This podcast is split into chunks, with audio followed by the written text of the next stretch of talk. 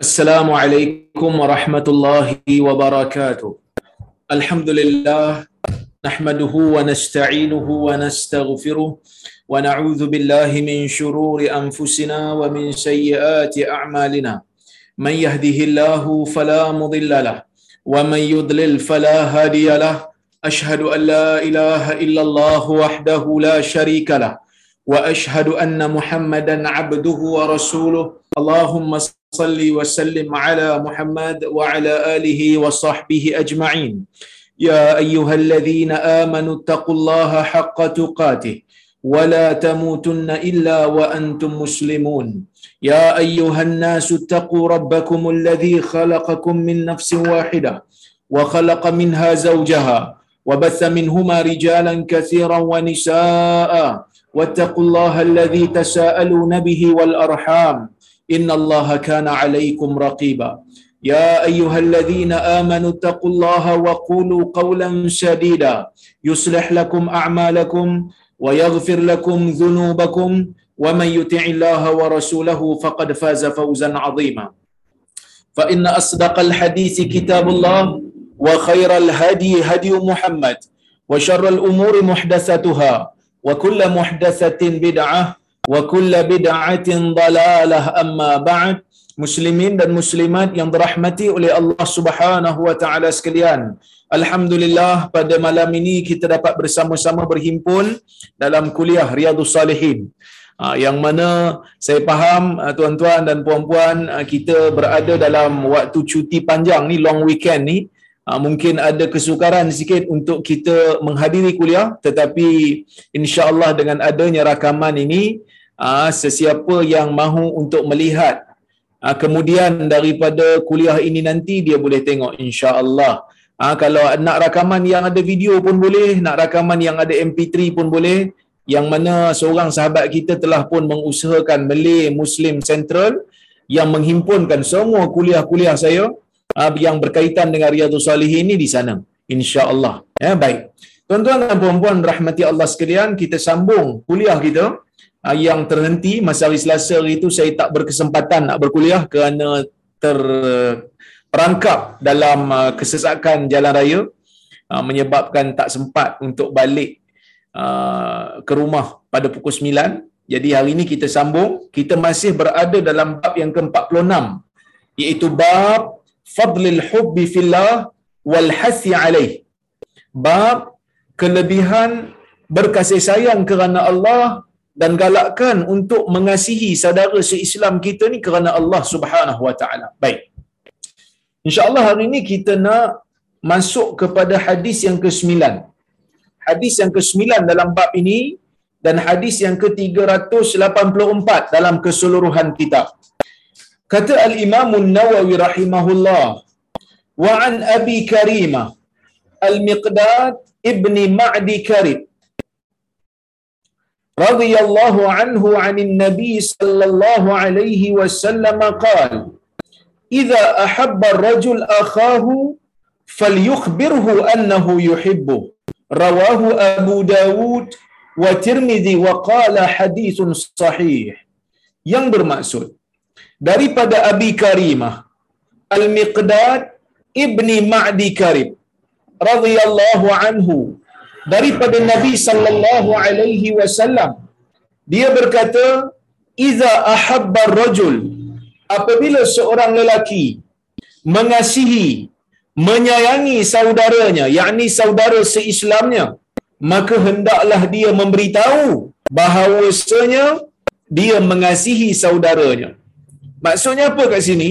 Maksudnya kat sini ada beberapa perkara penting yang kita boleh ambil. Yang pertama pensyariatan mengasihi saudara seislam mengasihi saudara seislam merangkumi kita akan membantunya apabila dia dizalimi. Oleh kerana itulah kita melihat dalam sejarah Islam, golongan Ansar membantu golongan Muhajirin. Sebab tu kita melihat dalam sejarah Islam, golongan-golongan agama ini ataupun golongan yang sama agama ini akan membantu orang-orang yang diserang, akan membantu orang-orang yang ditindas. Kita hari ini pun kita berjaya lah tunjukkan uh, kepada dunia bagaimana solidariti umat Islam terhadap saudara-saudara Islam yang ditindas di tempat lain. Umpamanya kita di Malaysia bantu saudara kita di Rohingya umpamanya. Kan kita berikan bantuan kepada saudara kita yang ditindas di Gaza umpamanya. Cuma kita tak mampu nak hantar uh, senjata dan tentera je lah. Uh, yang ni memerlukan kepada pemimpin-pemimpin Muslim yang beranilah terutamanya yang berada di keliling kawasan-kawasan Palestin itu. Uh, tapi solidariti umat Islam berjaya ditunjukkan. Uh, ini merupakan salah satu daripada tuntutan agama. Bantu saudara yang ditindas. Selain daripada itu, memberikan memberikan ajaran agama yang wajib untuk diketahui oleh orang Islam yang lain. Sebab itu dalam Islam ni ada konsep al-amru bil ma'ruf wa nahyu 'anil munkar. Mengajak kepada kebaikan dan mencegah kepada kemungkaran. Ajak orang buat benda baik. Kenapa kita ajak dia buat benda baik? Kerana dia saudara kita Islam kita. Kenapa kita ajak dia buat benda baik? Kerana kita nak sama-sama mendapat kebaikan dan mencegah keburukan. Bila kita nampak saudara se-Islam kita buat benda mungkar, buat benda yang Allah Taala larang, buat benda yang Nabi sallallahu alaihi wasallam larang, maka kita ada tanggungjawab untuk memberikan teguran, ha, memberikan nasihat. Ya, kerana apa? Kerana kita adalah bersaudara, kerana tuntutan kasih dan sayang tadilah. Kita sayang dia kerana Allah Azza wa Jalla. Tuan-tuan dan puan-puan yang dirahmati oleh Allah Subhanahu wa taala sekalian, kata Syekh Mustafa Bura sewaktu dia menghuraikan hadis dalam kitab di Nuzhatul Muttaqin dia kata, "Wal hikmah min ikhbari rajul akhahu bi mahabbatihi iyah litahsula bainahuma mawaddata wa silah wa tazawu wa munasahah wa ta'awun." Dia kata. Hadis ni bukan hanya nak bagi tahu kita tentang pensyariatan mengasihi saudara se-Islam kita. Yang tadi saya sebut tadi tu salah satu. Tetapi hadis ni dia pergi satu step ke depan. Dia pergi satu lagi langkah ke depan iaitu bila kita sayang saudara se-Islam kita, bila kita sayang saudara kita semuslim ini disyariatkan untuk kita bagi tahu kat dia. Contoh kita bagi tahu Arab biasa sebut benda ni. Dia kata inni uhibbuka fillah. Wahai saudara semuslimku, aku sayang kamu kerana Allah Subhanahu wa taala. Aku sayang kamu kerana Allah. Jadi tuan-tuan dan puan-puan yang dirahmati oleh Allah Subhanahu wa taala sekalian, apa hikmah Nabi sallallahu alaihi wasallam suruh kita bagi tahu bila kita sayang saudara se-Islam kita ni apa hikmahnya? Hikmahnya banyaklah. Antaranya yang disebut oleh Syekh Mustafa Bura dia kata di antara hikmah apabila seorang lelaki memberitahu kepada saudara seislamnya yang dia sayang kepada saudara seislam dia ni supaya akan berlaku supaya akan terhasil di antara mereka berdua itu kasih sayang. Kan? Bila kita bagi tahu tu dia mengeratkan lagi hubungan. Kan? Ha, mengeratkan lagi hubungan mengeratkan lagi ukhuwah. Dan kita bagi tahu kat dia kita bersaudara dengan dia ataupun kita berkawan dengan dia bukan kerana kepentingan dunia. Kerana kalau kira kawan ke, yang yang berkawan kerana kepentingan dunia ni uh, banyaklah tak perlu carilah.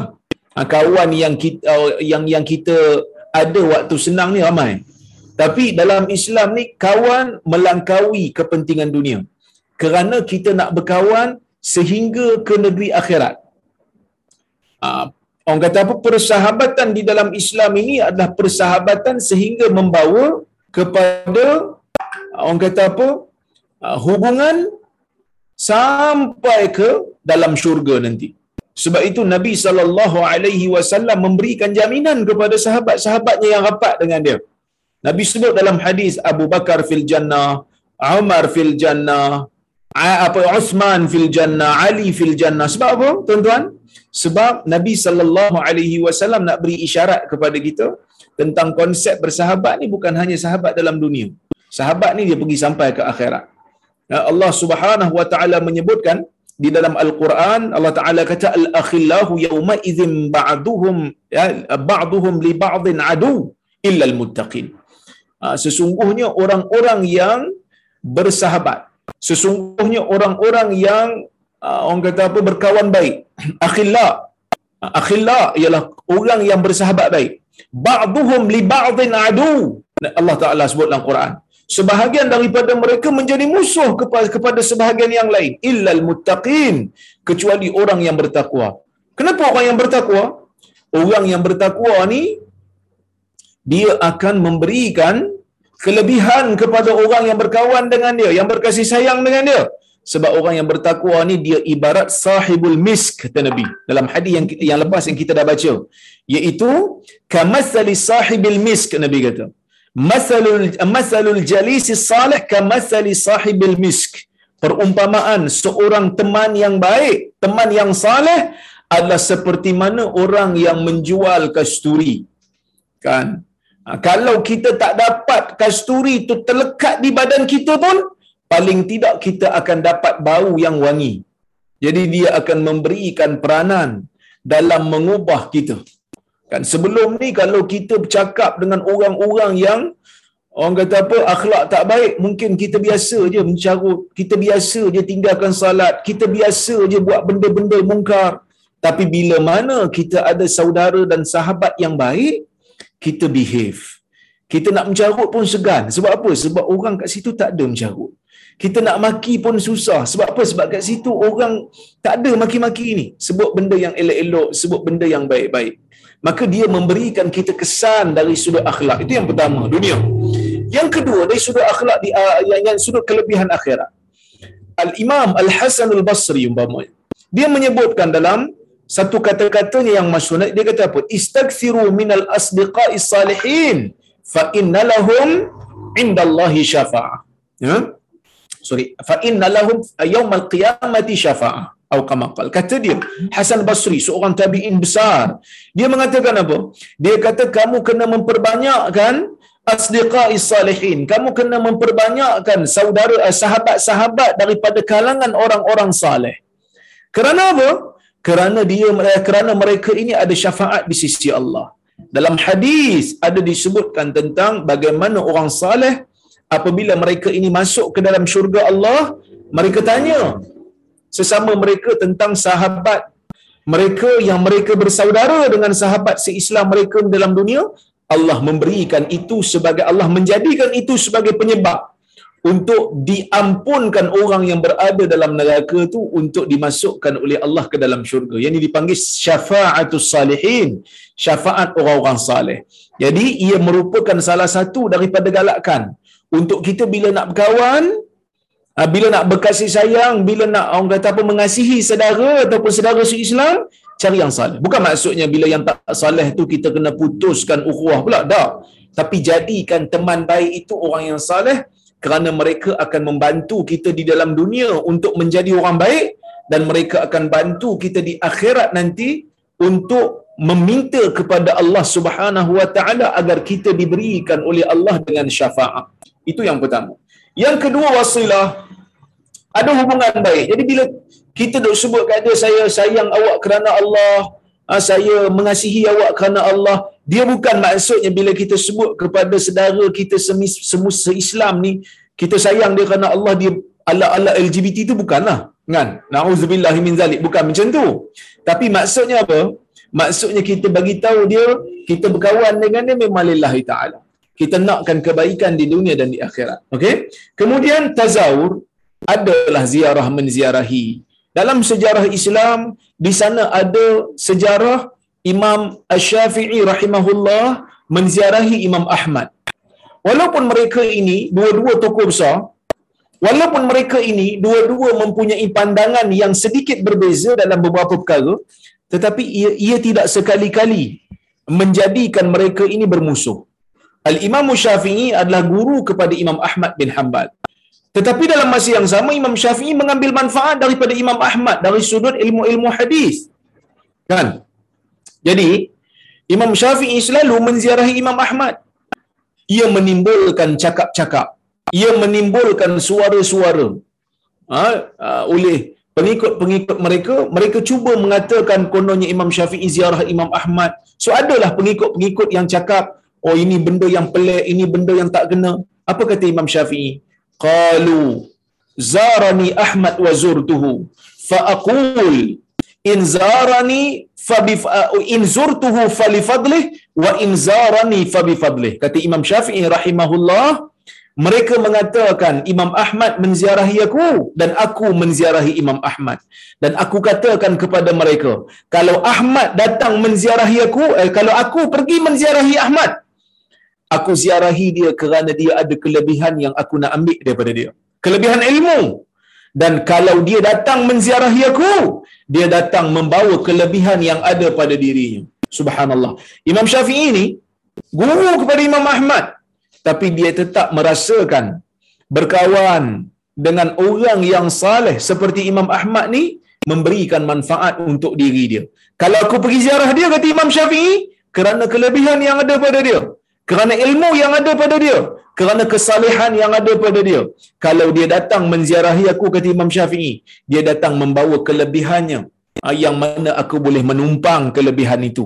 Jadi sebab itu tuan-tuan dan puan-puan rahmati Allah sekalian, bila kita bagi tahu kita sayang dia kerana Allah, dia akan mengeratkan lagi hubungan ukhuwah, dia akan mengeratkan lagi hubungan sesama Islam dan adanya ziarah menziarahi, ya. Wa munasahah. Ha, ini penting ni. Munasahah. Saling nasihat menasihati. Kadang-kadang bila kita tengok ya, Nabi SAW kata bila salah seorang daripada kamu sayang kepada saudara se-Islamnya yang lain, bagi tahu kat dia. Bagi tahu kat dia yang dia mengasihi saudara se-Islamnya. Ha, kita rasa macam, ish, hadis ni macam best lah. Sweet-sweet je hadis ni kan. Ha, saya pun nak bagi tahu kat BFF saya lah. Kan, best friend forever saya lah. Saya sayang kat dia. Tapi sebenarnya bukan hanya sekadar itulah. Kerana saya sebut tadi persaudaraan Islam ini ataupun orang kata apa persahabatan di dalam Islam ini membawa sampai ke akhirat.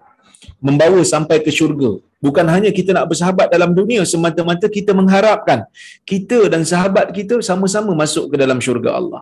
Jadi dalam bersahabat ni bila sama-sama nak syurga kadang-kadang adalah waktu-waktu kita nampak kawan kita buat benda yang tak elok kita nampak kawan kita buat benda yang tak kena kawan kita buat satu benda yang Allah Subhanahu Wa Taala larang di sana timbul tanggungjawab pada kita nak berikan dia teguran macam mana nak tegur dia Kan macam mana nak tegur dia dengan cara yang dia tak kecil hati dengan kita? Sebab kadang-kadang usah kata nak tegur kawan baik, nak tegur pak imam masjid pun susah. Kan kebetulan saya tadi duduk sembang dengan pak mentua saya tadi. Dia duduk sebut jugalah dia kata ada tok imam kat sini kan diberikan sedikit teguran oleh anak makmumnya yang mana dia baca doa tu lafaznya tak berapa nak betul terus tak bertegur dah kan terus kecil hati dah maka apa cara yang terbaik yang diajar oleh agama untuk kita memberikan nasihat kepada orang lain? Kalau kita tengok dalam hadis tuan-tuan, ni benda ni saya sebut dulu.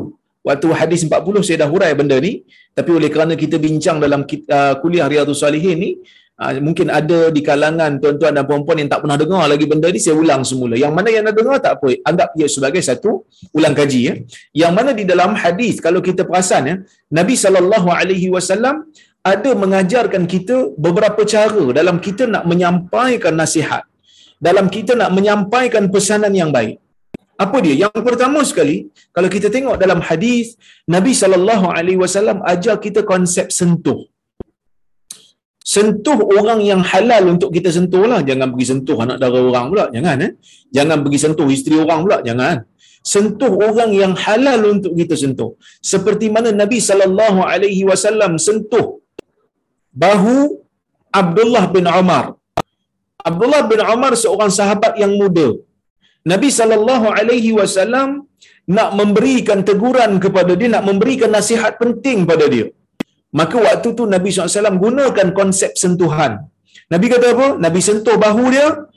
Nabi kata, Kun fid dunya ka'annaka gharib au abiru sabil. Hiduplah kamu dalam dunia seolah-olah kamu ni orang asing dan seolah-olah kamu ni ya orang yang uh, abiru sabil orang yang uh, musafir melintas jalan berhenti sekejap untuk mencari bekalan Nabi sentuh Ibnu Umar kan? Dulu itu kan dulu saya pernah sebut. Saya kata kadang-kadang sentuhan ni kita rasa tak ada apa-apa.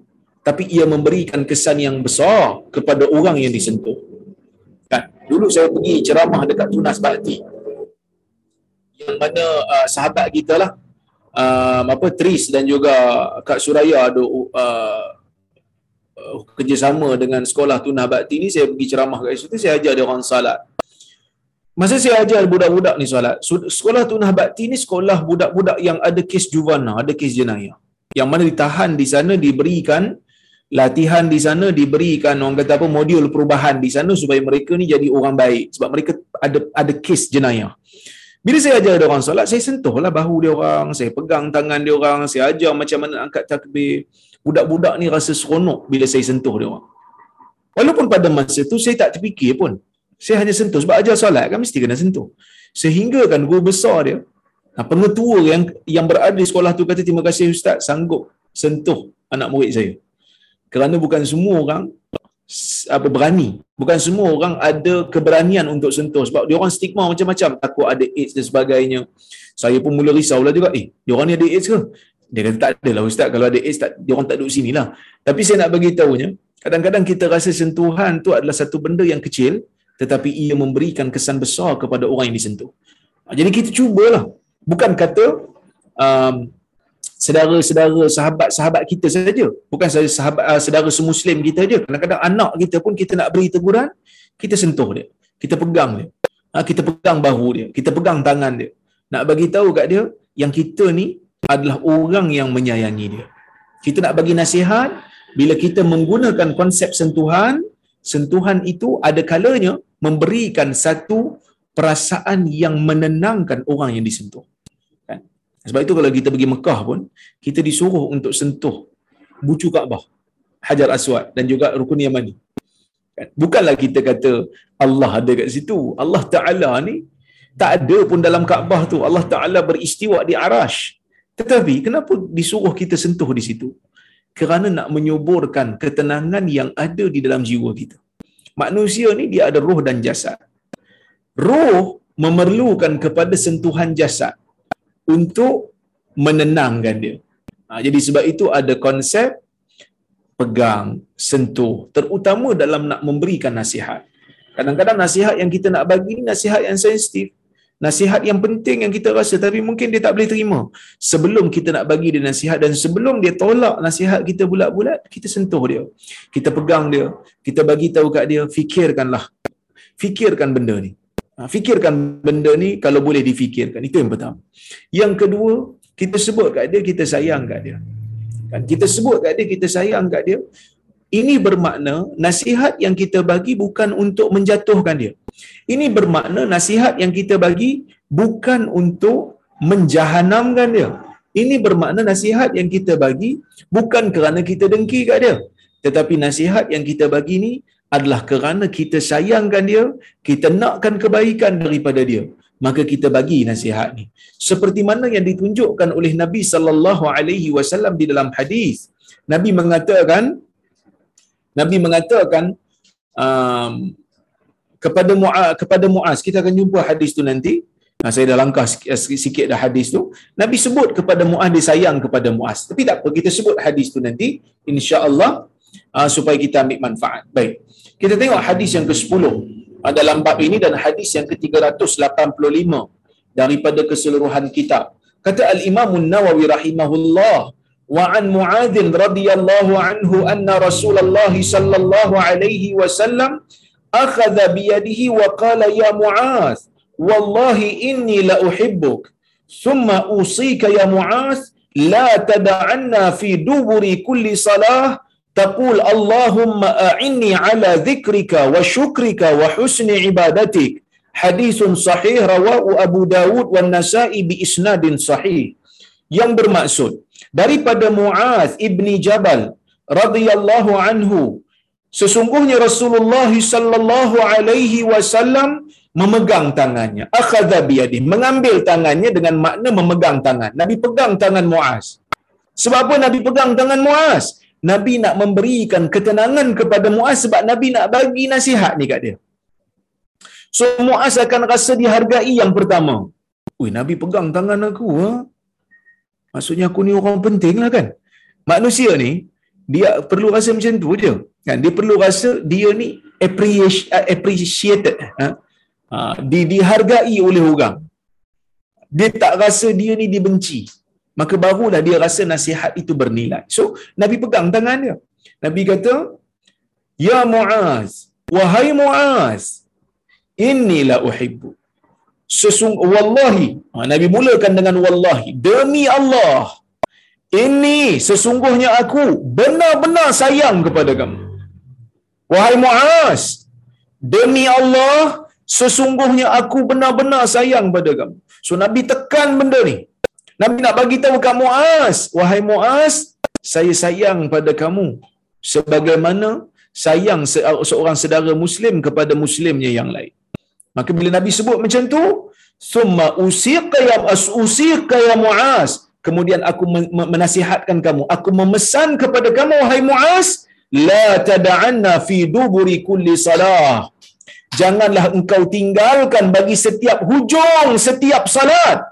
Taqul Allahumma a'inni ala zikrika wa syukrika wa husni ibadatik. Ya.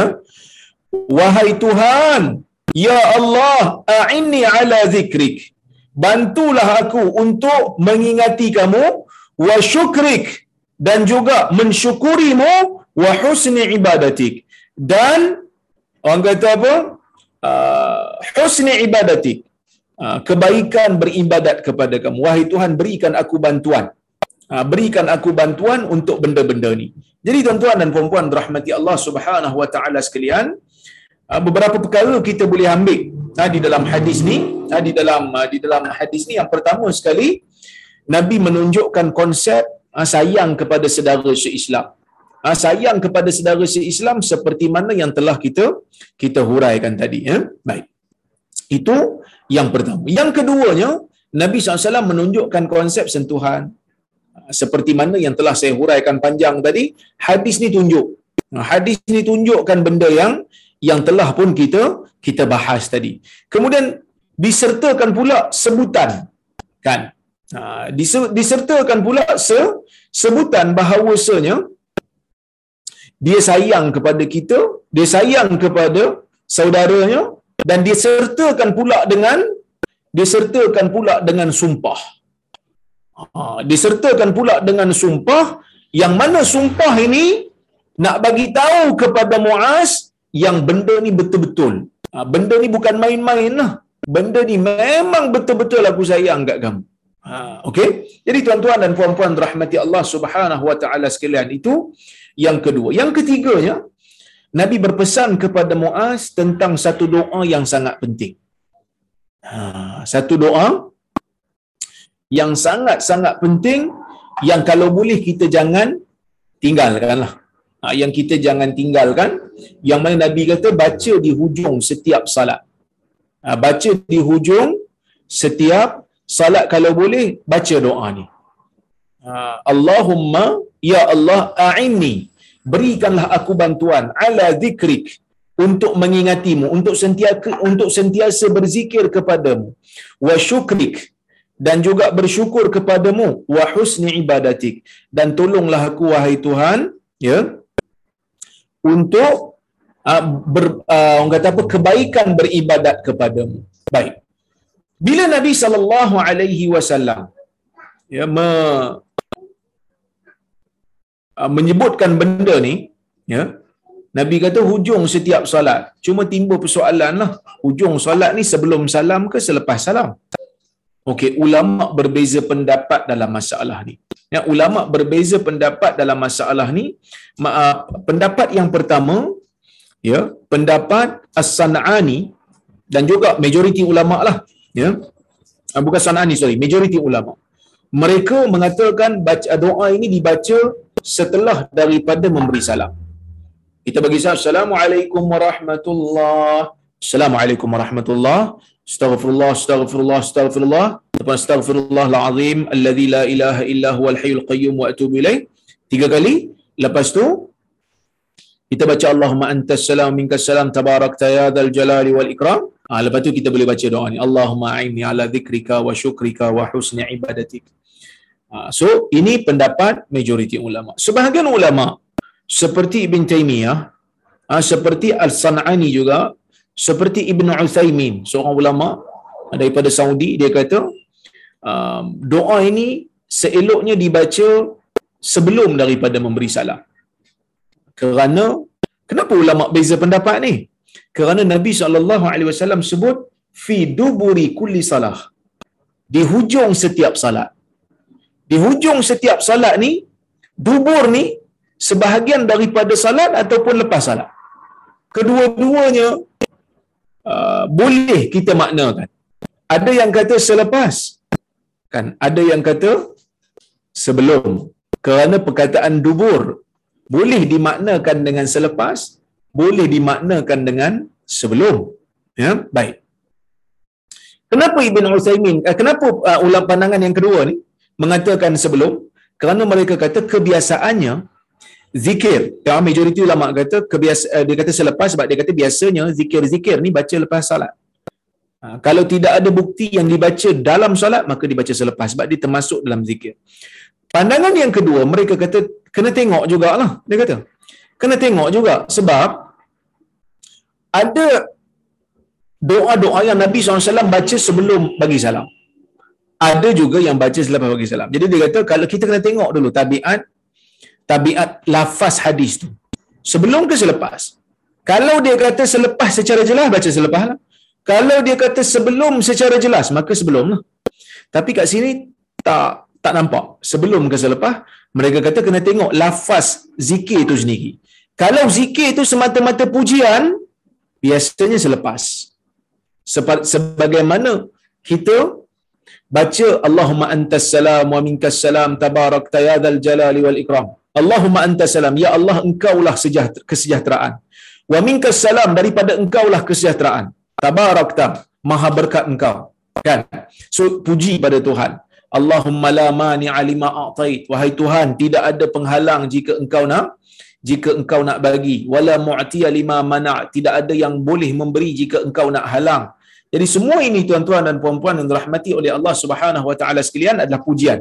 So dia kata tengok lafaz zikir itu kalaulah lafaz itu eh, kalau lafaz itu mengandungi pujian kepada Allah semata-mata biasanya ia dibaca selepas salam.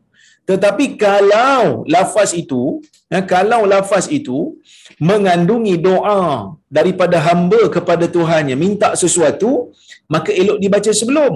Kerana Nabi sallallahu alaihi wasallam mengajarkan kita untuk membaca doa sebelum daripada kita memberi salam contohnya Nabi SAW ajar kita doa berlindung uh, kepada Allah daripada empat perkara. Allahumma inni a'udzubika min azabil qabr wa min azabi jahannam wa min syarril fitnatil masihid dajjal wa min fitnatil mahya wal mamat.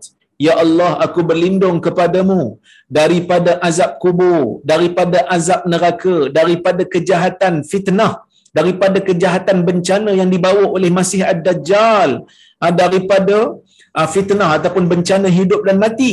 So Nabi SAW ajar kita doa ni. Kan? Nabi SAW ajar kita banyak lagi doa-doa lain yang boleh kita baca sebelum kita memberi salam. So oleh kerana lafaz ini adalah lafaz doa. Allahumma a'inni ala zikrika wa syukrika wa husni ibadatik. Wahai Tuhan bantu aku untuk sentiasa ingat pada kamu. Bantu aku untuk sentiasa bersyukur kepadamu. Bantu aku untuk kita, uh, untuk aku berbaik memperbaiki ibadatku kepadamu. Doa ni. Dia kata baca selepas uh, baca sebelum memberi salam tu lebih baik. Okey tapi kalau tuan-tuan ya wallahu subhanahu wa taala sekalian um, kalau kita tengok nampaknya macam ada uh, hadis yang menyokong uh, pandangan yang kata baca sebelum beri salam. Sebab di sana ada dalam musnad Ahmad dalam musnad Ahmad di sana ada lafaz yang mana lafaz berbeza hadis yang sama Nabi kata kepada Muaz fa inni usika bi kalimat taquluhunna fi kulli salah. Aku nak ajar kamu kalimat yang kamu boleh baca kalimat ini dalam setiap salat. Dalam. Maksud bila dalam maksud sebelum bagi salam. Wallahu taala a'lamu bisawab bagi saya dalam isu ni ada keluasan lah sebab dia doa. Nak baca sebelum pun ada ulama kata demikian, nak baca selepas pun ada ulama kata demikian. So tak perlu gaduh-gaduh. Kan kalau tanya pendapat saya baca sebelum pun okey, baca selepas pun okey. Jangan tak baca langsung, jangan bergaduh sebab nak baca bila. Nampak orang baca sebelum, dengar, terdengar orang baca sebelum. Oh, okey, diikut pendapat Ibn Uthaymin, diikut pendapat Ibn Taymiyah, diikut pendapat As-Sana'ani. Nampak orang baca selepas tak apa, dia ikut majoriti ulama. Kan?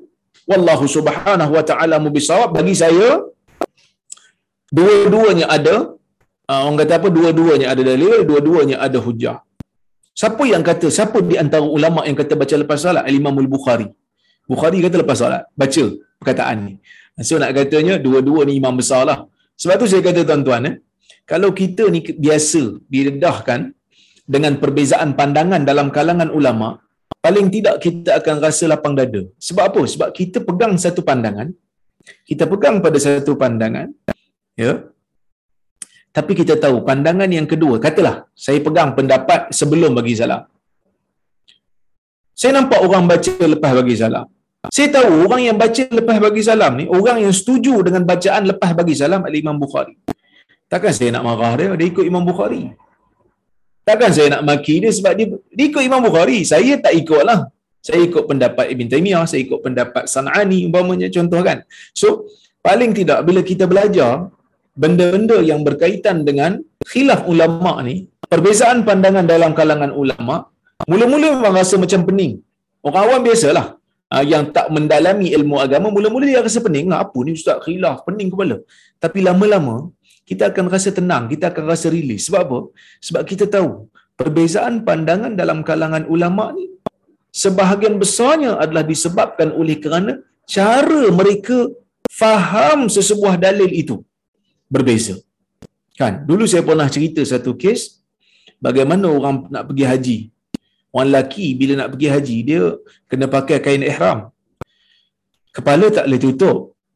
Kena pakai kain yang tidak berjahit kan jadi bila selipar ni nak pakai selipar yang macam mana dalam hadis ada disebutkan Nabi SAW suruh pakai selipar yang tak bertutup lah bukan kasut cuma ada satu hadis Nabi ditanya tentang khuf Nabi ditanya tentang khuf khuf ni stokin kulit yang dipakai oleh orang Arab terutamanya pada musim sejuk jadi itu boleh tak pakai Nabi kata potong sampai dia berada di bawah buku lali maka boleh pakai ini menunjukkan bahawasanya khuf ni boleh dipakai oleh orang yang berada dalam ihram. Cuma kena potong bawah-bawah pada buku lali. Imam Syafi'i dia faham hadis ni dia kata ini membuktikan khuf ni tak boleh dipakai melainkan kalau tak ada selipar. Sebab apa? Sebab Nabi SAW bila jawab soalan tu, Nabi jawab untuk kes orang yang tak ada selipar. Dia tak ada selipar lain. So Nabi kata tak apalah pakai khuf tapi kena potong sebagai rukhsah untuk dia. Manakala mazhab Hanafi dia faham ataupun Ibn Taymiyah. Ibn Taymiyah dia faham dengan cara yang berbeza. Hadis yang sama. Tapi dia faham dengan cara yang berbeza. Mereka dia kata, hmm, dibenarkan untuk orang yang berada dalam keadaan ihram untuk pakai khuf tapi potong bawah pada buku lali. Sebab apa? Sebab Nabi SAW benarkan untuk orang yang tak ada selipar. Kalaulah kata dia macam kasut, tak boleh pakai, dah tentu Nabi tak bagi pakai untuk orang yang ada selipar pun tak boleh, untuk orang yang tak ada selipar pun tak boleh sebab dia ambil hukum kasut. Kalau pakai pun dah tentu kena dam. Tapi bila Nabi benarkan, menunjukkan bila dia dipotong bawah pada buku lali, menunjukkan ia memang telah mengambil hukum selipar. Sebab berada bawah pada buku lali, sebab dah potong. Kan? Tapi kenapa Nabi SAW tak benarkan seseorang untuk pakai khuf pada peringkat awal? Sebab dia kena potong. Kan rugi potong khuf. Sedangkan benda tu tak diperlukan. Kalau dia selipar, pakailah selipar dulu. Tak payah lagi membazir potong khuf bawah berdua lali. So dia dianggap seolah-olah perbuatan membazir. Sebab tu Nabi tak bagi. Jadi tuan-tuan dan perempuan rahmati Allah sekalian, kita yang memahami isu ini dan khilaf ulama ni, bila kita tengok perbezaan pandangan mereka ni bukan disebabkan oleh kerana mereka ni memang suka bergaduh. Tak. Tetapi mereka cuba untuk berusaha memahami dalil itu semampu mereka, semampu mungkin mereka. Semampu mereka, se, se, se, orang kata apa, se, sejauh kemungkinan mereka mereka nak faham, mereka akan usaha selagi mana mereka mampu.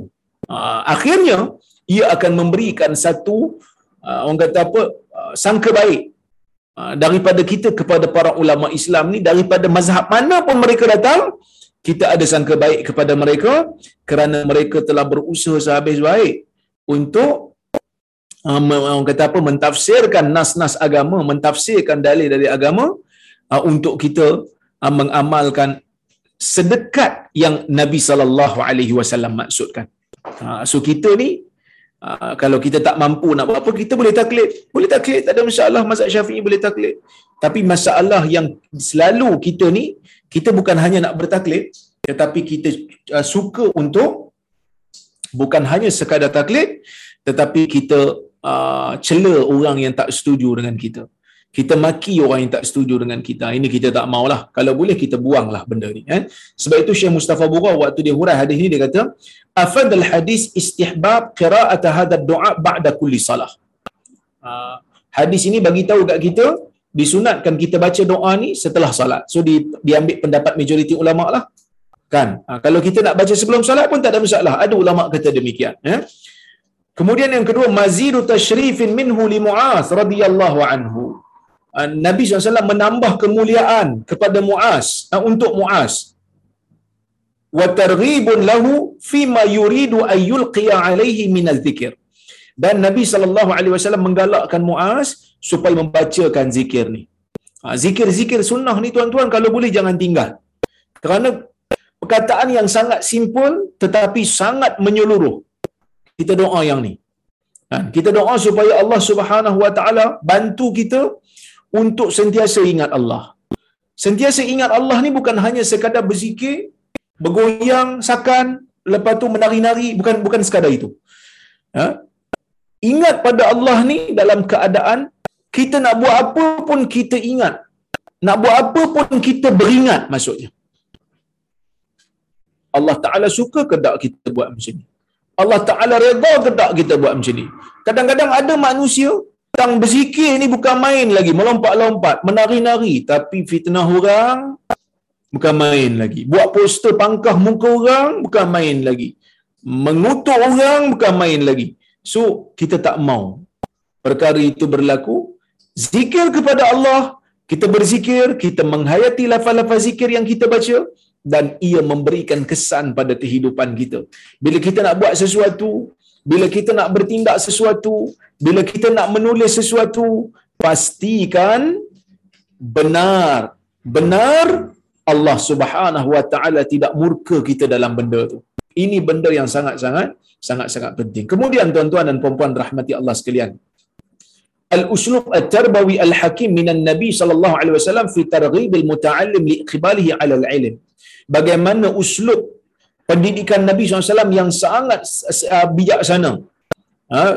Nabi punya cara pendidikan sangat bijaksana dalam menggalakkan orang yang belajar untuk menerima ilmu yang nak diajar oleh Nabi sallallahu alaihi wasallam maka sebab itu Nabi kata demi Allah aku aku benar-benar sayang kepada kamu yang mana ini kalimah ini membuka ha, membuka pintu penerimaan untuk seseorang itu menerima apa yang diajar oleh Nabi sallallahu alaihi wasallam. Ha, jadi sebab itu Jibril pun masa mula-mula datang kepada Nabi Muhammad sallallahu alaihi wasallam peluk Nabi, peluk kuat-kuat. Ada yang kata peluk tu supaya Nabi fokus. Ada juga yang kata peluk tu nak bagi tahu Jibril menyayangi Nabi SAW, ha, nak bagi isyarat kepada Nabi, saya memberikan sokongan kepada kamu. Baca. Baca walaupun kamu kata kamu tak boleh cuba baca. Eh? Baik. Kita tengok hadis yang terakhir dalam bab ni sebelum kita nak bincang isu semasa sikit selepas ini. Ah, hadis yang ke-11 dan juga hadis yang ke-386 wa an Anas radhiyallahu anhu anna rajulan kana 'inda an-nabi sallallahu alaihi wasallam. Famarra rajulun bihi faqala ya rasulullah inni la uhibbu hadha. Ah, inni la uhibbu hadha faqala lahu an-nabi sallallahu alaihi wasallam a'lamtahu? Qala la. Qala a'limhu falahiqahu. Faqala inni uhibbuka fillah. Faqala ahabbaka Allahu alladhi ahbabtani lahu. Rawahu Abu Daud bi isnadin sahih. Yang bermaksud daripada Anas bin Malik radhiyallahu anhu bahawa seorang lelaki yakni seorang sahabat ada di sisi Nabi sallallahu alaihi wasallam. Tiba-tiba ada seorang sahabat lain lalu. Ada seorang sahabat ni duduk kat Nabi tiba-tiba masa sahabat ni duduk kat Nabi ada seorang sahabat lain lalu ha? Ada seorang sahabat lain lalu yang ada di sisi Nabi tu dia kata, "Ya Rasulullah, inni la uhibbu hadha." Wahai Rasulullah, aku sayang sahabat aku yang ni. Dia lalu tu dia, orang yang duduk sebelah Nabi tu begitu, "Ya ya Rasulullah, aku sayang sahabat aku yang ni." Eh? Faqala lahu an-nabi sallallahu alaihi wasallam, "A'lam tahu?" Maka Nabi sallallahu alaihi wasallam tanya dia, "Adakah kamu telah memberitahunya? Adakah kamu dah bagi tahu dia yang kamu sayang pada dia?" Qala la. Dia kata tidak wahai Rasulullah. Maka Nabi SAW kata a'limhu. Pergi bagi tahu dia. Sunat bagi tahu dia. Falahiqahu. Maka dia pun bila dengar Nabi cakap macam tu, dia pun pergi kejar lah. Dia pergi kejar orang ni, dia kata inni uhibbuka fillah.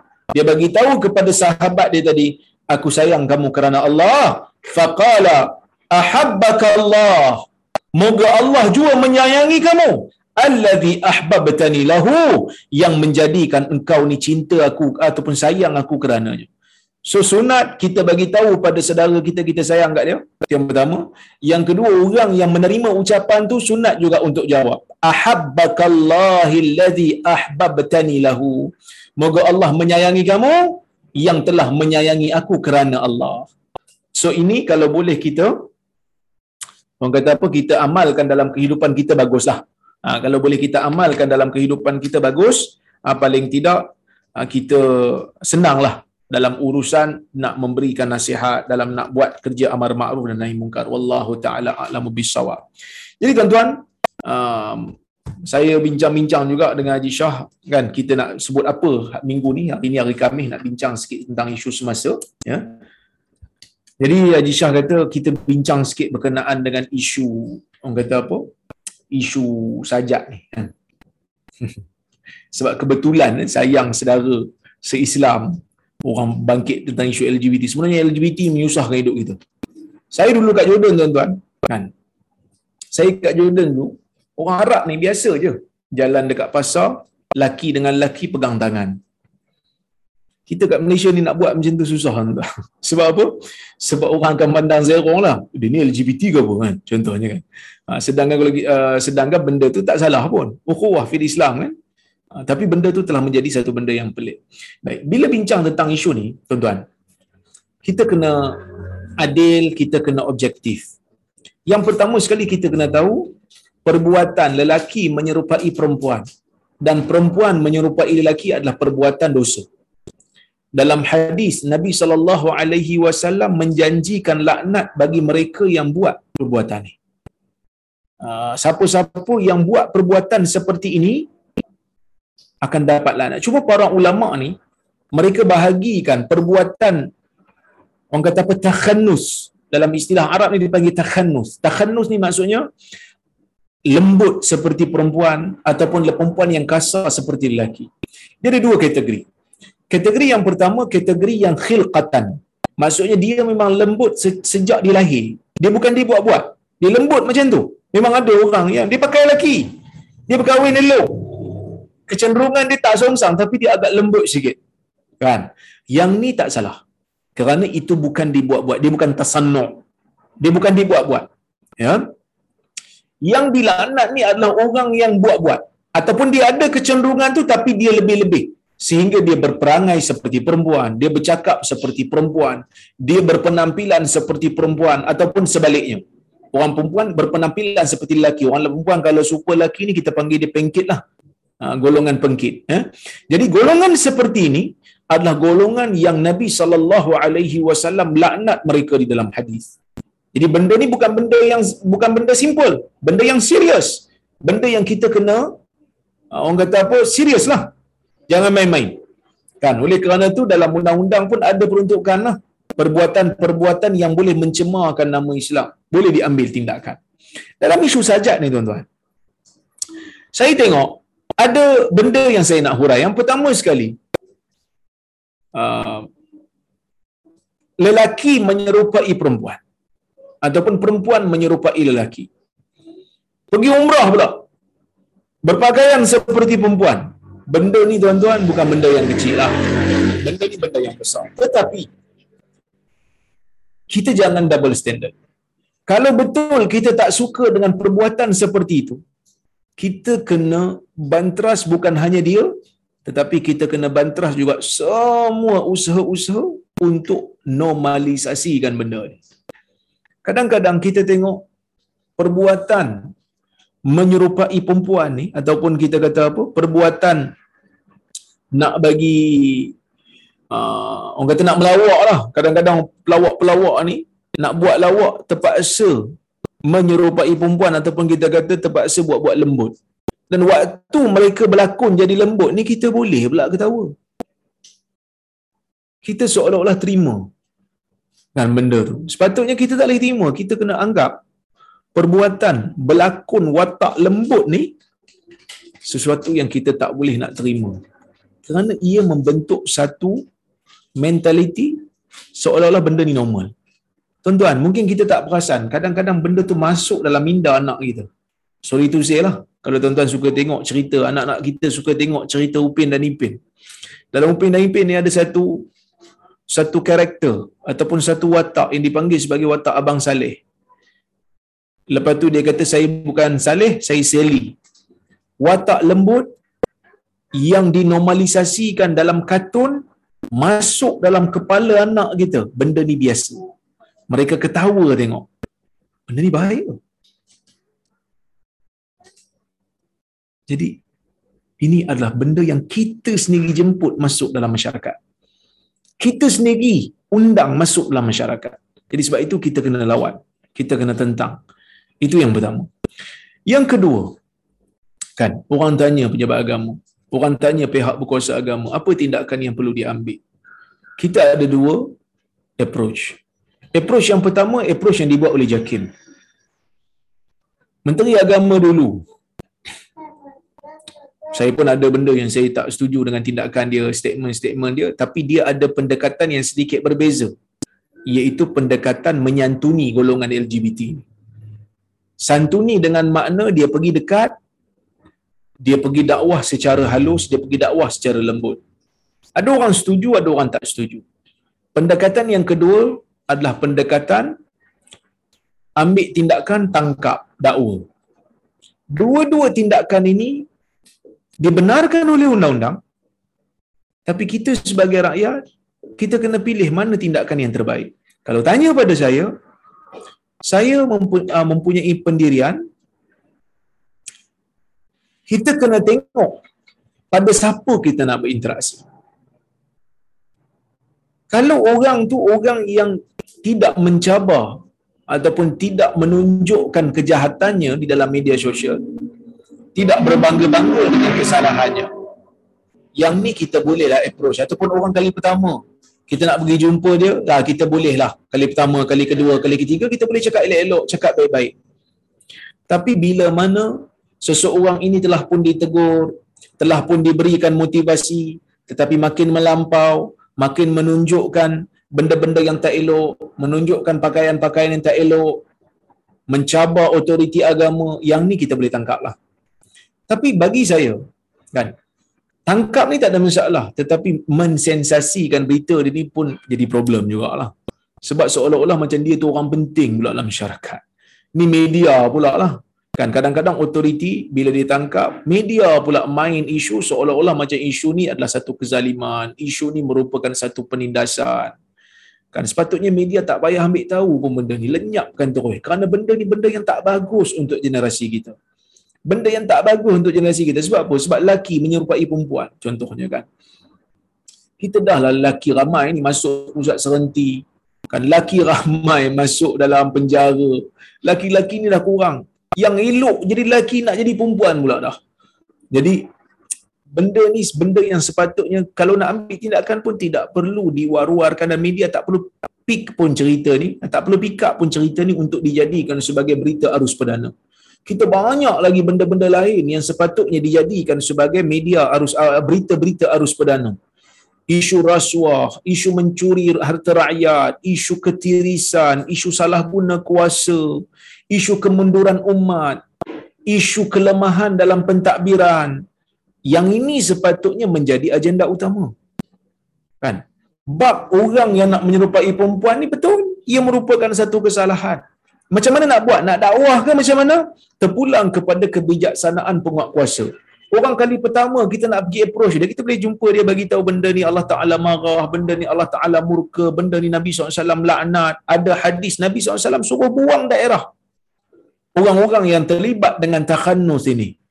Menunjukkan Nabi SAW serius lah dalam masalah ni. Kerana dia merupakan satu penyakit yang boleh ajak orang untuk ikut.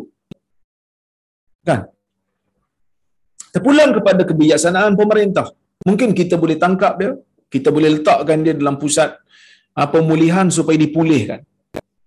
Tapi tak perlu disensasikan oleh media. Sebab kadang-kadang media ni terlalu banyak orang kata apa ruang untuk mencari berita sensasi nak naikkan rating berita, nak lebihkan engagement dalam media sosial, nak lebihkan engagement dalam YouTube supaya views tinggi supaya dapat habuan orang kata apa royalty sampai lupa kesan dan akibat di sebalik perkara ini. Masyarakat tak perlu tahu pun kan? Dan masyarakat sepatutnya tak perlu pun layan statement ataupun tak perlu pun layan uh, akaun-akaun media sosial daripada tokoh-tokoh ini daripada orang-orang yang mempromosikan benda-benda yang tak bagus ni. Tapi kita duk tengok kita duk follow. Sampai mereka ni boleh jadi kaya pun jual barang barang makeup. Sebab tu dulu saya pernah sebut dulu masa kuliah saya pernah sebut macam mana orang-orang yang pondan ni boleh jadi kaya jual barang makeup kepada orang perempuan macam mana orang perempuan yang ori boleh beli barang orang perempuan yang plastik, yang tipu, yang tiruan. Sebab nak jadi nak jadi cantik macam perempuan tiruan. Pelik saya tak boleh faham. Ha, cuba tolong fikir, macam mana dia boleh jadi kaya kalau bukan orang perempuan yang beli barang Kita kena mula boikot barang-barang seperti ini. Kerana mereka mempromosikan satu benda yang tak bagus untuk generasi kita. Mereka promosi benda yang tak bagus untuk untuk orang kata apa untuk bangsa kita. Dan semua kena terlibat. Nak ambil tindakan boleh tapi jangan terlalu sensasikan berita ni. Media tolong please. Banyak lagi benda-benda sihat yang kita boleh bincang. Banyak lagi kemungkaran-kemungkaran yang melibatkan masyarakat secara umum yang kita boleh yang kita boleh tonjolkan. Ha, ini kita duk ambil pening macamlah ha, si sajak tu pemimpin negara. Tak, dia bukan pemimpin negara. Dia pun dah lari pergi Australia. Lantak dia lah. Kan? Ha, orang kata, ha, inilah pasalnya dia nak murtad. Siapa suruh pergi tangkap dia? Tuan-tuan. Kita disuruh untuk cegah kemungkaran. Kita disuruh untuk cegah mungkar. Benda yang dibuat mungkar, kita bagi tahu ini mungkar. Saya boleh ambil tindakan. Tapi kalau dengan mengambil tindakan pada dia menyebabkan dia kata, oh ah, saya nak jadi murtad. Apa pilihan yang kita ada? Allah Ta'ala suruh kita cegah mungkar. Kalau kita daripada awal kita tahu dia nak murtad, mungkinlah kita boleh kita boleh tahan sekejap. Tapi kalau itu dijadikan sebagai alat untuk mengugut, kita tak boleh buat apa. Kita disuruh untuk jaga environment umat Islam supaya bersih. Kan? Ha, supaya bersih. Dia nak lepas tu dia nak buat apa, dia nak murtad ke apa, dia dah berada di luar negara itu terpulang pada dia. Moga Allah Subhanahu Wa Taala memberi hidayah pada dia. Dan kita jangan lupalah kempen untuk bagi tahu kepada masyarakat isu LGBT bukan sebahagian daripada agenda Islam. Walaupun dalam dunia hari ini pergilah ke mana-mana negara barat mereka cuba nak pertahankan hak minoriti ini tetapi dalam negara Islam kita tak boleh promote benda ni. Kita tak boleh kita kena menentang konsisten menentang benda ni. Kerana benda ni mungkar benda ni membawa kepada murka Allah benda ni boleh bawa kepada bala bencana. Kita kena kekal meletakkan diri kita di atas neraca Islam. Benda ni tak boleh benda ni mungkar dan tak perlu pun untuk disensasikan benda ni sehingga semua orang kena ambil tahu. Tak penting pun benda ni. Ya, kita tak tak orang kata apa tak berkurang pun iman kita kalau kita tak tahu tentang isu saja, isu dan seumpamanya ini. Apa yang penting kita buat create awareness, panggil orang-orang yang pernah terlibat dengan tukar jantina yang dah insaf. Kita, uh, dulu ada program-program dia panggil bekas maknya yang dah insaf dah tukar jantina, dah insaf. Ha, kita panggil orang ni. Biar dia cerita pengalaman dia. Ha, yang ni kita boleh ambil tahu. Sebab apa? Sebab dia dah ha, dah sedar dah tentang keburukan perbuatan tersebut. Oh, wallahu ta'ala a'lamu bisawab. Jadi tuan-tuan dan puan-puan rahmati Allah sekalian, saya kira cukuplah sekadar itu untuk malam ini. Saya tengok kalau ada soalan ataupun komentar, saya alu-alukan. Eh.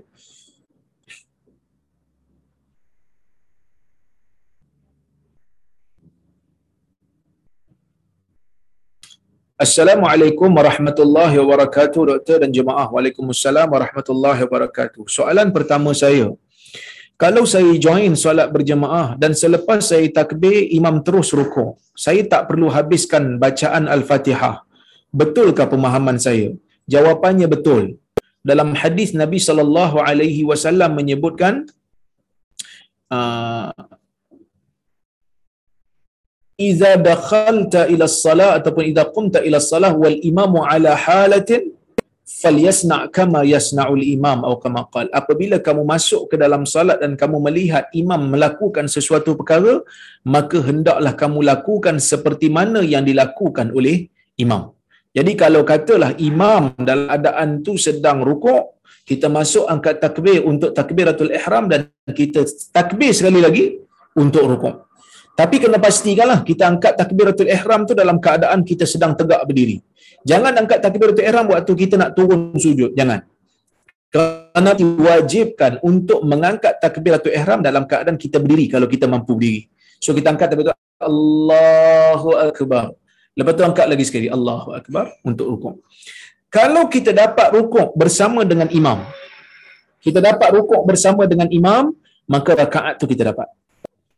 Rakaat tu dikira untuk kita. Kalau kita baru nak turun, imam dah bangkit, kita terus rukuk dan kita bangkit ikut imam tapi rakaat tu tak dikira. Kita akan dikira bila dapat rakaat berikutnya bersama dengan imam. So kita kena tambah satu lagi lah. Ataupun berapa yang kita tak cukup tu. Wallahu a'lam. Ya, tak perlu habiskan bacaan Fatihah kalau kita memang tak sempat lah. Okay.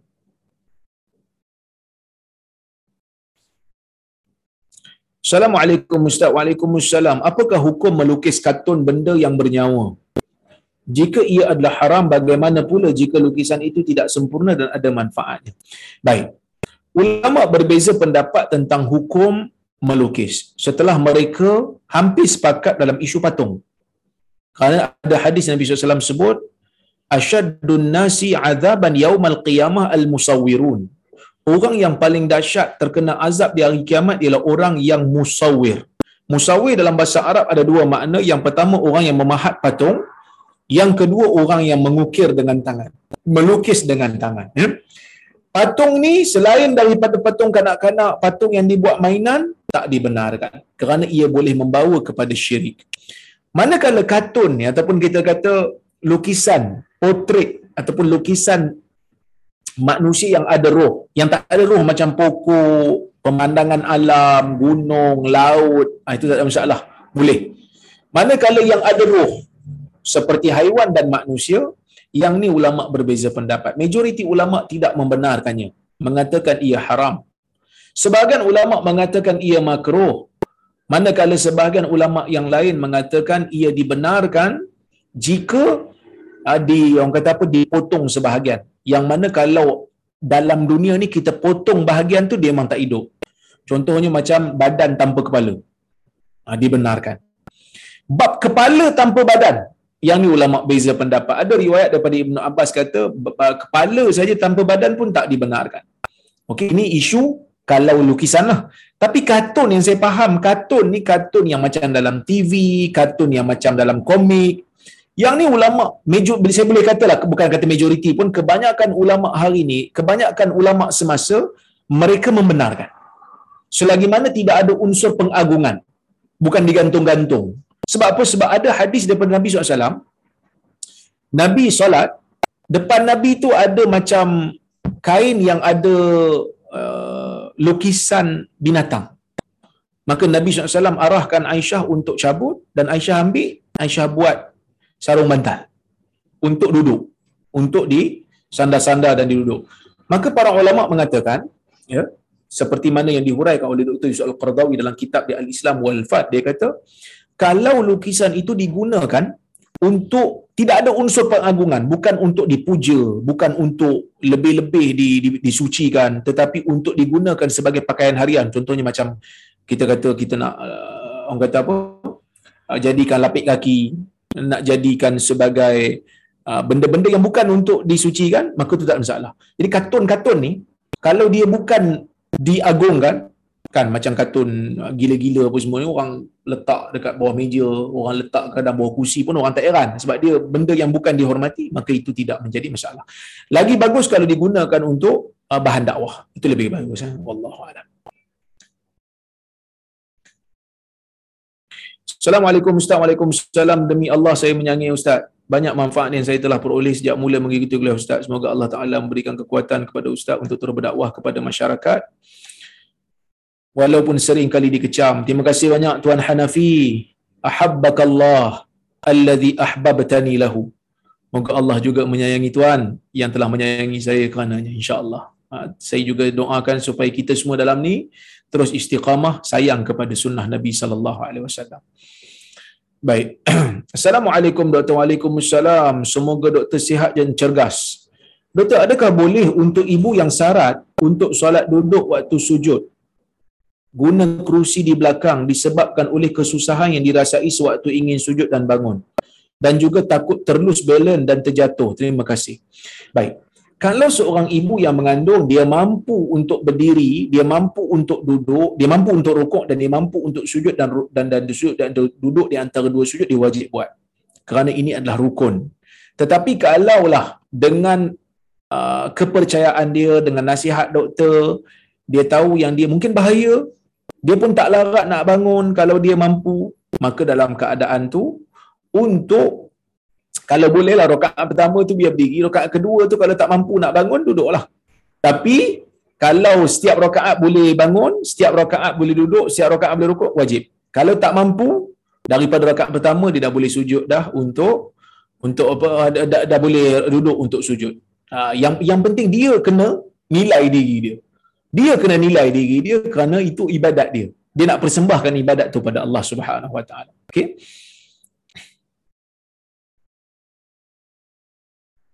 Soalan kedua saya, kalau kita terima berita baik yang sewajarnya kita sujud syukur, tapi kita baru nak solat sunat, adakah kita sujud syukur dulu, kemudian solat sunat atau tak perlu sujud syukur? Okey, dalam hadis riwayat Tirmizi, Nabi para sahabat kata Nabi SAW ni idza atahu amrun yasurruhu aw busyira bihi kharra sajida. Nabi SAW, uh, para sahabat kata, Nabi ni, Nabi ni bila datang kepada dia satu benda yang mengembirakan dia, kan, ataupun benda yang bagi dia suka, Nabi akan terus tunduk sujud. Dan para ulama seperti mana disebutkan oleh ulama mazhab Syafi'i dia kata sebaiknya ataupun pensyariatan sujud syukur ni berlaku on the dot, on the spot. Jangan ada ruang yang sela yang terlalu lama di antara waktu kita dapat berita tu dengan waktu kita sujud. So, kalau kita nak salat sunat, datang berita yang menyebabkan menyebabkan kita uh, disunatkan sujud syukur, sujud syukur dulu. Ha, sujud syukur dulu. Lepas tu boleh buat, lepas tu boleh buat solat sunat. Dia tak lupa lah. Solat sunat tu bila-bila boleh buat eh, selagi mana bukan waktu yang dilarang. Baik. Sejak akhir-akhir ini, Assalamualaikum warahmatullahi wabarakatuh. Waalaikumsalam warahmatullahi wabarakatuh. Kenapa sejak akhir-akhir ini banyak cerita tak munasabah mengenai negara-negara negara Arab yang berbuat yang berbaik dengan Israel? Isu ding, isu ingin ubah kubur Nabi, isu ada disko di Saudi, sambutan Halloween, betul ke? Kenapa tiada bantahan dari para ulama dan ilmuwan? Pertama sekali, sebahagian daripadanya betul, sebahagian daripadanya tak betul. Isu nak ubah kubur Nabi tak betul. Ini rekaan dan fitnah puak-puak syiah. Yang kedua, isu uh, Yahudi tawaf di Kaabah itu isu uh, tipu, isu rekaan. Tetapi, benarkah Israel telah mendarat di Riyadh kapal terbang daripada uh, Tel Aviv telah mendarat di Riyadh? Jawapannya betul. Adakah konsert dibuat besar-besaran di Riyadh? Jawapannya betul. Adakah sambutan Halloween dibuat di Saudi? Jawapannya betul. Ada tak ulama yang menegur? Ramai ulama yang menegur. Antaranya Syekh Umar Muqbil menegur. Antaranya Syekh Abdul Aziz At-Tarifi menegur. Dan mereka semua ini, Syekh Salman Al-Ulwan telah pun menegur. Tetapi mereka ini semuanya ditangkap oleh pemerintah. Apa yang saya boleh katakan? Pemerintah di Saudi hari ini sedang merosakkan Saudi. Ha, sedang merosakkan Saudi. Sebahagian daripada kita cuba mengambil ataupun cuba menangguk di air keruh untuk menyalahkan aliran salafi bila mana kerajaan Saudi buat benda tu. Saya nak kata, Malaysia ni kebanyakan muftinya, kebanyakan pejabat agamanya bermazhab Asy'ariyah. Di sini ada kilang Arab. Di Malaysia ni ada ada produce Arab. Walaupun bukan orang Islam buat, agak timah umpamanya whisky tu kan whisky Malaysia. Adakah bermakna itu di approve oleh ulama ahli sunnah? Tak. Ulama ahli sunnah tak approve. Pun ulama asyairah tak approve pun benda tu. Jadi oleh itu kerana tu kita bila nak orang kata apa nak berbeza kena adil nak berbeza kena bijak nak berbeza kena kena rasional. Jangan sampai kita tuduh orang dengan benda yang tak sepatutnya. Ramai ulama-ulama Saudi telah pun menegur.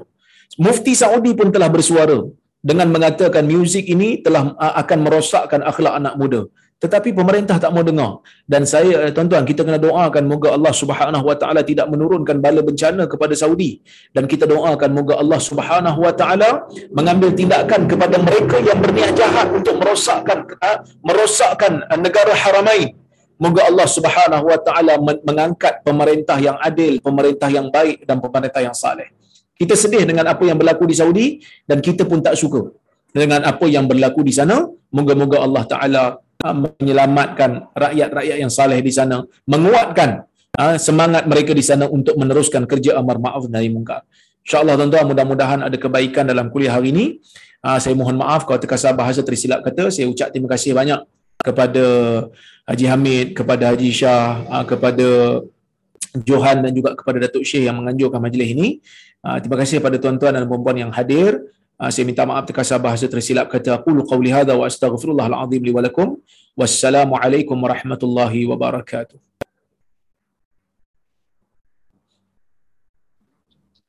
Waalaikumsalam. Terima kasih. Waalaikumsalam Waalaikumsalam. Terima wabarakatuh. kasih.